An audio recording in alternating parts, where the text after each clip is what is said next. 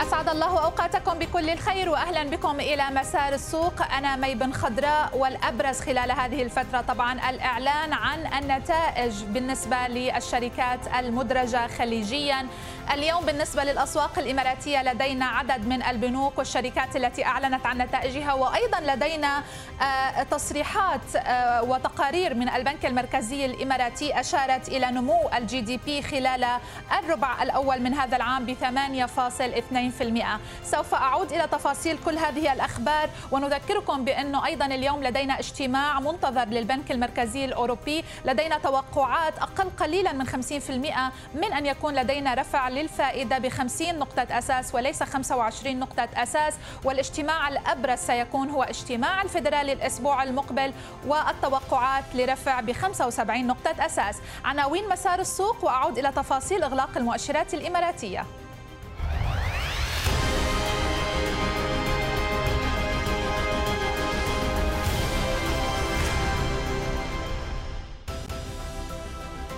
مؤشر سوق دبي يرتفع للجلسة السادسة على التوالي، مسجلا أطول سلسلة ارتفاعات يومية في نحو أربعة أشهر.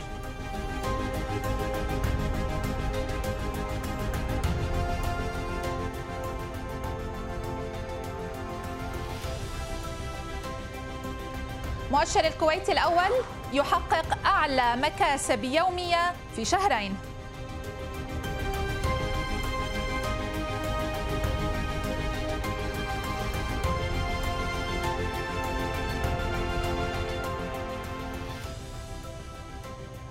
ومشاهدينا، إذن دعونا نذكركم بإغلاقات المؤشرات الإماراتية بالنسبة لجلسة هذا اليوم، ونبدأ مع مؤشر سوق دبي. سجلنا مكاسب بواحد وأربعة أعشار النقطة المئوية، راقبنا عدد من الأسهم، وطبعا الأسهم تحديدا المصرفية هي في صدارة ما نراقبه خلال هذه الفترة.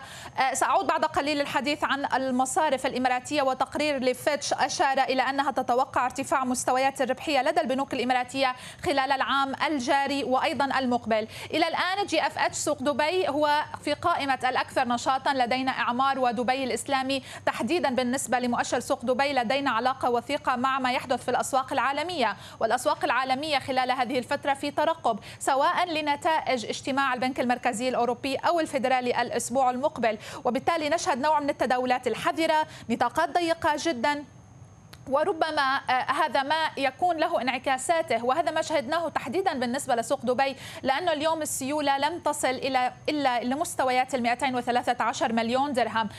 بي اتش ام كابيتال، مجموعة تيكوم والإثمار ضمن قائمة الخاسرين، الإمارات للمرطبات ودبي الإسلامي ضمن قائمة الرابحين. أما بالنسبة لفوتسي أبو ظبي، شهدنا مكاسب بنقطتين مئويتين، السيولة وصلت لمستويات المليار وثلاثمئة مليون درهم في جلسة هذا اليوم. الأبرز كان معنا أبو ظبي الإسلامي. البنك أعلن عن نتائجه والتي أظهرت نمو الأرباح ب خمسة وأربعين بالمئة في الربع الثاني، نمو الأرباح ب ثلاثين بالمئة في النصف الأول، وانخفاض المخصصات واحد وخمسين بالمئة في الربع الثاني. دعوني أذهب إلى قائمة المصارف، وهناك الحديث الأبرز عن سواء النتائج أو حتى التقارير التي تشير إلى ربحية المصارف المتوقعة حتى الفترة القادمة.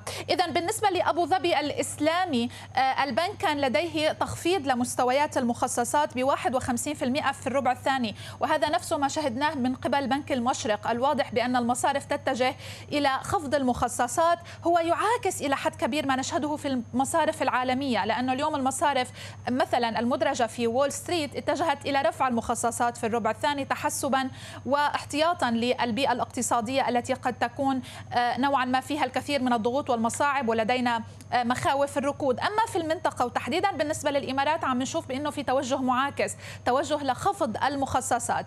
بالموضوع الثاني والذي يتعلق بالمصارف القيادية، هذه المصارف التي أغلقت اليوم على اللون الأخضر، كان لدينا تقرير لفيتش توقعت فيه أن ترتفع ربحية هذه المصارف خلال العام المالي الجاري وأيضا القادم. الدعم بحسب فيتش هو من ارتفاعات أسعار النفط وارتفاعات معدلات الفائدة. فيتش تحدثت بأنه كل رفع لمعدلات الفائدة ب مئتي بيسس بوينتس سينعكس على الأرباح التشغيلية بزيادة ب أحد عشر بالمئة بالنسبة للمصارف. تحدثت بأن السيولة مواتية وبأنها تتوقع نمو طفيف بالنسبة للقروض. عندما تتحدث فيتش عن مئتي نقطة أساس من الرفع، هي تنظر أيضا إلى الفدرالي. الفدرالي من المتوقع أن يرفع الفائدة حتى نهاية هذا العام بمئتي نقطة أساس. الفائدة في أمريكا ستصل لمستويات ثلاثة فاصل ستة بالمئة، وبالتالي هذه المئتي نقطة أساس بحسب فيتش سترفع من الأرباح التشغيلية بأحد عشر بالمئة بالنسبة للمصارف الإماراتية. ولكن كما ذكرت فيتش لدينا نمو طفيف في القروض، وعلى الأغلب إذا ما شهدنا ارتفاع أكبر في معدلات الفائدة هذا أيضا سيقلص التوجه نحو الاقتراض سواء من قبل الأسر أو حتى من قبل الشركات، وبالتالي البنوك اليوم بين عاملين إلى حد ما متضاربين. ولكن بحسب فيتش هي تتوقع السيناريو الأفضل بأنه كل الأرباح بالنسبة للمصارف سترتفع. هذا هو الوضع إذن بالنسبة للمصارف القيادية. بالنسبة لجلسة اليوم كنا قد أغلقنا باللون الأخضر. أعلن العضو المنتدب بالرئيس التنفيذي لهيئة كهرباء ومياه دبي، أعلن أن الهيئة لديها خطط لاستثمار أربعين مليار درهم في النفقات الرأسمالية خلال السنوات الخمس المقبلة، بما في ذلك التوسع بمشروعات الطاقة المتجددة والنظيفة. وأضاف أن الهيئة تخطط لاستثمار نحو ستة عشر مليار درهم في تعزيز وتوسيع شبكات نقل وتوزيع الكهرباء والمياه. وكشف أن مؤسسة الإمارات لأنظمة التبريد المركزي إمباور والتي تمتلك الهيئة سبعين بالمئة منها تخطط لإنفاق نحو ثلاثة مليارات درهم لتوسيع سعتها الإجمالية وشبكتها من خطوط النقل والتوزيع.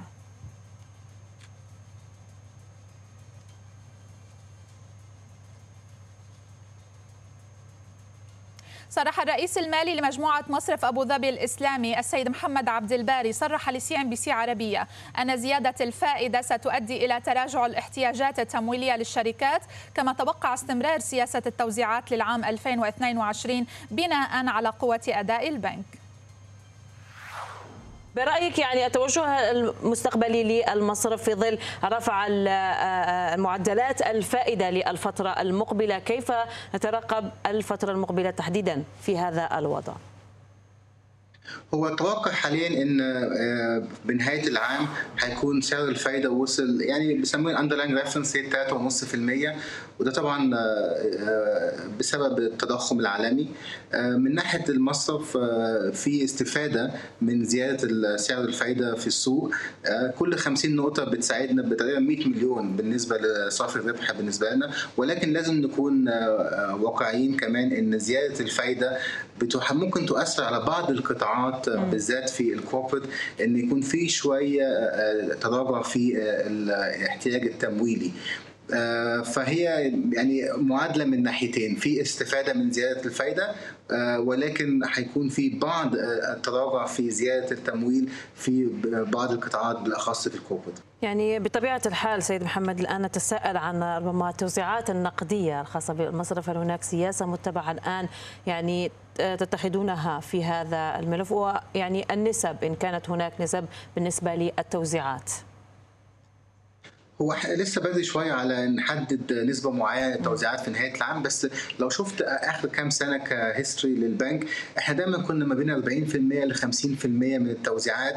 انا ما تهيأليش في الوضع الحالي ان هيختلف كتير، بالذات لو شفت قوه اداء المصرف في النصف الاول. ولكن لما نقرب نهايه السنه هيكون عندنا يعني تصور اوضح هيكون التوزيعات قد ايه، بس طبعا الهيستوري بتاع البنك فيري كونسيستنت زي ما بنقول ما بين أربعين ل خمسين بالمئة دايما.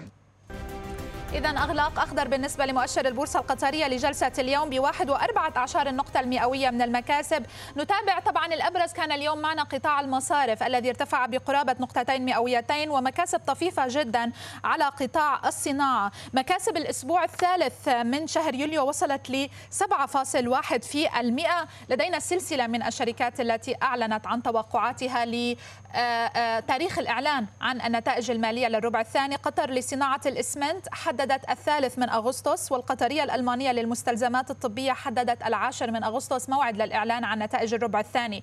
اليوم في أبرز ما راقبناه بالإضافة إلى القياديات التي أغلقت باللون الأخضر كما نتابع، كان لدينا بعض البيانات المالية من المصارف أو المتعلقة بالمصارف. ودائع القطاع العام نمت ب اثني عشر فاصل أربعة بالمئة وصولا ل ثلاثمئة وتسعة وعشرين مليار ريال، والقروض الاستهلاكية ارتفعت ب خمسة فاصل ثلاثة بالمئة في يونيو ل مئة وأربعة وستين ستين فاصل خمسة مليار ريال. كل الأنظار خلال الفترة القادمة ستكون على المصارف خليجيا، وأيضا بالنسبة طبعا للمصارف القطرية.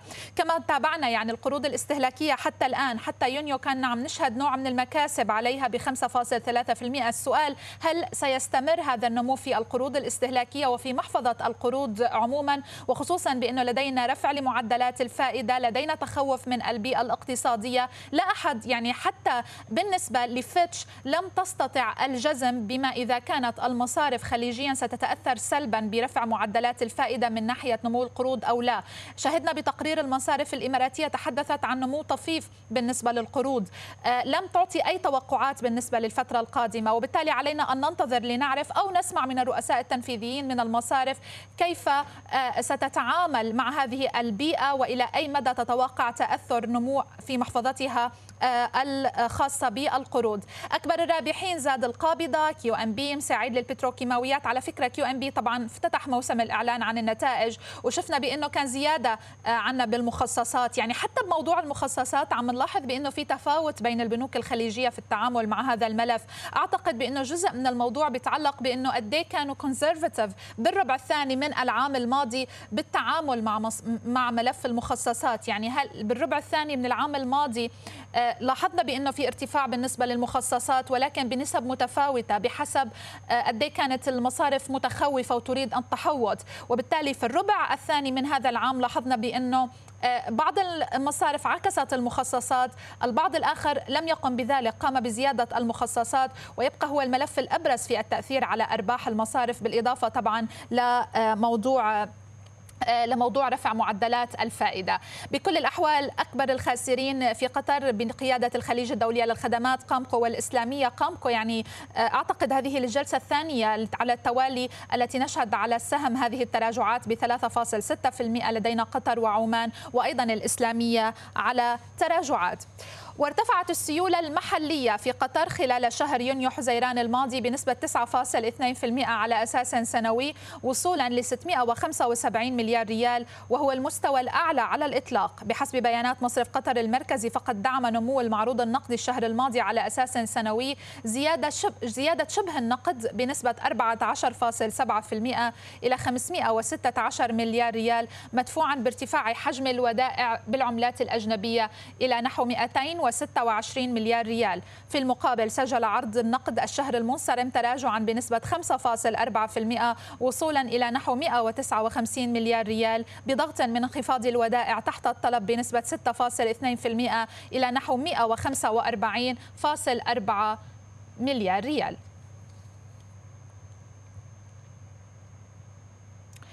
ومشاهدينا، المؤشرات الكويتية أيضا اليوم كانت باللون الأخضر. المكاسب على المؤشر الأول بقرابة الاثنين في المئة.